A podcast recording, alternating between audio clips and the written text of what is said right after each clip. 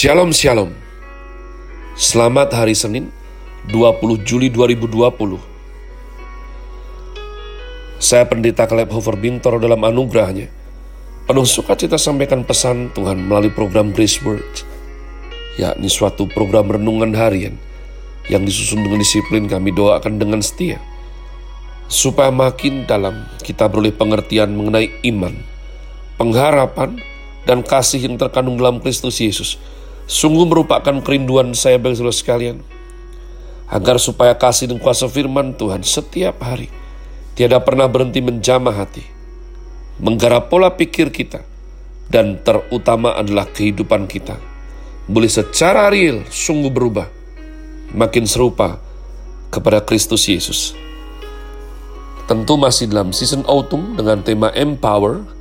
Grace Word hari ini saya berikan judul kualitas Bagian yang keenam. Kualitas bagian yang keenam. Mari kita lanjutkan komitmen membaca kitab suci hingga habis yang mana. Sesuai agenda, sudah sampai dua tawarif fatsal yang ketujuh. Demikian pembacaan firman Tuhan, api turun dari langit, nyanyian syukur. Setelah Salomo mengakhiri doanya, api pun turun dari langit, memakan habis korban bakaran dan korban-korban sembelian itu. Dan kemuliaan Tuhan memenuhi rumah itu. Para imam tidak dapat memasuki rumah Tuhan itu, karena kemuliaan Tuhan memenuhi rumah Tuhan. Ketika segenap orang Israel melihat api itu turun dan kemuliaan Tuhan meliputi rumah itu, Berlututlah mereka di atas lantai dengan muka mereka sampai ke tanah. Lalu sujud menyembah dan menyanyikan syukur bagi Tuhan. Sebab ia baik, bahwasannya untuk selama-lamanya kasih setianya. Ayat 4 korban pentahbisan dan perayaan. Lalu raja bersama-sama seluruh bangsa mempersembahkan korban sembelihan di hadapan Tuhan. Sebagai korban sembelian Raja Salomo mempersembahkan 22 ribu ekor lembu sapi dan 120 ribu ekor kambing domba. Demikianlah raja dan seluruh bangsa mentahbiskan rumah Allah. Para imam telah siap berdiri pada tempat mereka. Begitu pula orang-orang Lewi telah siap dengan alat-alat musik untuk memuliakan Tuhan yakni alat-alat musik yang dibuat Raja Daud untuk mengiringi nyanyian syukur bagi Tuhan. Bahwasanya untuk selama-lamanya kasih setianya. Setiap kali mereka ditugaskan Daud menyanyikan puji-pujian. Dalam pada itu para imam berdiri berhadapan dengan mereka sambil meniup nafiri. Sedang segenap orang Israel berdiri. Lalu Salomo menguduskan pertengahan pelataran yang di depan rumah Tuhan Sebab di situlah diolahnya segala korban bakaran dan lemak korban keselamatan. Sebab mesbah tembaga yang dibuat Salomo tidak dapat memuat korban bakaran dan korban sajian dan segala lemak korban. Dan pada waktu itu juga, Salomo mengadakan perayaan pondok daun selama tujuh hari, bersama-sama dengan seluruh Israel. Suatu jemaah yang amat besar dari jalan masuk ke Hamat sampai ke sungai Mesir. Pada hari yang ke-8, mereka mengadakan perkumpulan raya karena mereka telah merayakan pentahbisan mesbah selama tujuh hari dan perayaan pondok daun selama tujuh hari. Pada hari yang ke-23 bulan ke-7, disuruhnya bangsa itu pulang ke kemah-kemah mereka sambil bersuka cita dan bergembira atas kebaikan yang telah dilakukan Tuhan kepada Daud, kepada Salomo, dan kepada orang Israel umatnya. Ayat 11 Tuhan menampakkan diri kepada Salomo untuk kedua kalinya. Demikianlah Salomo menyelesaikan rumah Tuhan dan istana raja dan berhasil melaksanakan dalam rumah Tuhan dan dalam istananya segala sesuatu yang timbul dalam hatinya. Kemudian Tuhan menampakkan diri kepada Salomo pada malam hari dan berfirman kepadanya, Telah ku dengar doamu dan telah kupilih tempat ini bagiku sebagai rumah persembahan. Bila mana aku menutup langit sehingga tidak ada hujan, dan bila mana aku menyuruh belalang memakan habis hasil bumi, dan bila mana aku melepaskan penyakit sampar di antara umatku, dan umatku yang atasnya namaku disebut merendahkan diri, berdoa dan mencari wajahku, lalu berbalik dari jalan-jalannya yang jahat, maka aku akan mendengar dari sorga dan mengampuni dosa mereka, serta memulihkan negeri mereka. Sekarang mataku terbuka dan telingaku menaruh perhatian kepada doa dari tempat ini.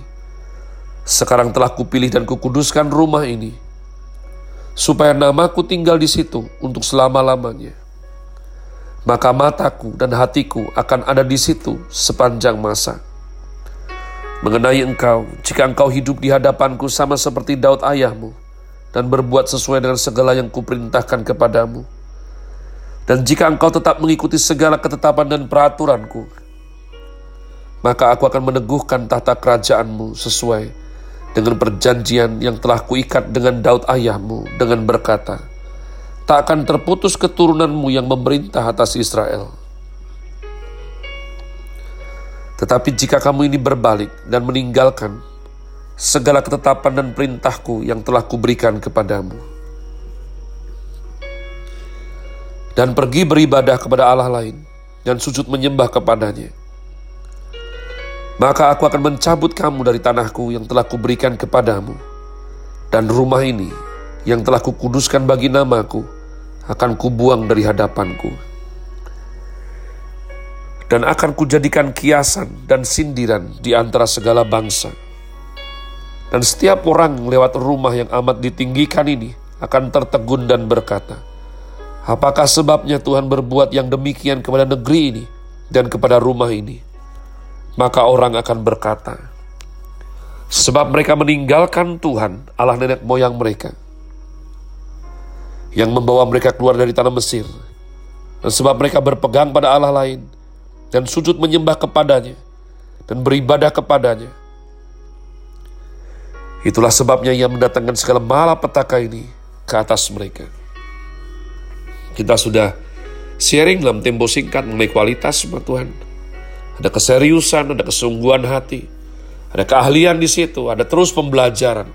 Ya, tapi dalam fatsal ini kita belajar apa umat Tuhan selain daripada hadirat Tuhan, selain daripada kemuliaan Tuhan dan api yang menyambar turun menghanguskan semua persembahan bakaran. Di mana saya ingat sudah pernah bahas, maka hari ini saya fokus dari sudut pandang kualitas. Ketika seseorang mencetuskan konsep kualitas, nomor satu pertama kali harus mengerti kejar apa. Mau mencapai kedalaman seperti apa mau kerjakan detail seperti apa, harus mengerti. Orang-orang visioner, ya, itu mereka diberikan gambaran oleh Tuhan di jiwa mereka. Sehingga mereka mengerti apa yang mau mereka bangun, persis daripada Raja Salomo. Dia sungguh-sungguh belajar kitab imamat sehingga dia ngerti bait suci Tuhan. Itu harus dibangun seperti apa Ukirannya seperti apa, mana yang pakai emas, mana yang pakai tembaga, mana yang pakai perak, mana yang mempergunakan kayu aras. Demikian juga istananya. Semua itu timbul dari hatinya. Tapi hari ini kita belajar umat Tuhan. Jika kita rindu mengenai kualitas, kita harus belajar sisi dengan lengkap. Yakni ada yang harus dilakukan, ada yang tidak boleh dilakukan. Kalau semua boleh, semua tidak boleh, tidak mungkin jadi kualitas umat Tuhan. Ketajaman itu muncul. Sebab engkau mengasah satu titik yang memang engkau pertajam. Maka dalam hal ini, Tuhan memberikan suatu peringatan. Tuhan memberikan suatu pagar, ya, pada waktu belum terbangun apa pun, Tuhan memberikan janji serta kekuatan. Tuh Raja Salomo membangunnya. Tapi ketika semua sudah jadi megah sekali membanggakan, Tuhan berikan peringatan. Kalau kamu setia seperti bapakmu, maka aku akan menjaga keturunanmu. Tapi jika tidak, jika engkau berpaling kepada ilah lain, Tuhan bilang, apa yang hari ini berdiri megah ini, suatu hari, malapetaka hebat akan turun, terbengkalai luar biasa, justru menjadi kiasan. Sehingga orang yang lewat akan memandangnya sambil berkata, Sungguh amat disayangkan, bangunan sehebat itu kenapa bisa seperti sekarang ini, terpuruk tiada arti.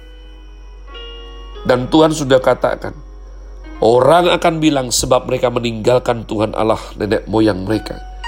Mereka tidak tahu diri, sehingga Tuhan menimpakan malapetaka ini kepada mereka. Ma Tuhan, kau harus ingat, dalam perjanjian baru, kita adalah bait sucinya. Jika orang lewat melihat hidup kita yang merupakan bait suci Tuhan, mana Akankah mereka kagum? Sungguh Tuhan menyertai. Sebab bait suci ini, yakni hidupmu dan hidupku, penuh kemuliaan Tuhan. Sehingga setiap melihat hidup kita, orang meninggikan nama Tuhan kita. Atau yang kedua, sebab kita tidak lagi tulus mengikuti, mencintai daripada kehendak dan hukumnya. Mungkin kita tanpa sengaja menukarnya dengan ilah lain sehingga diizinkan sesuatu yang buruk. Sehingga ketika melihat kehidupan kita, orang lain bilang, "Kok bisa seperti itu?" Sayang sekali kehidupannya, dan jiwa kita akan menjawab, "Sebab kita melanggar perjanjian, kita tidak menghormati nama Tuhan, dan kita rupa-rupanya menyembah berhala lain." Saya berdoa sungguh, bila jiwa kita sungguh-sungguh memahami mengenai kualitas ini sehingga kita betul-betul mengamalkan dan hidup di dalamnya. Have a nice day. Tuhan Yesus memberkati saudara sekalian. Sola. Grazie.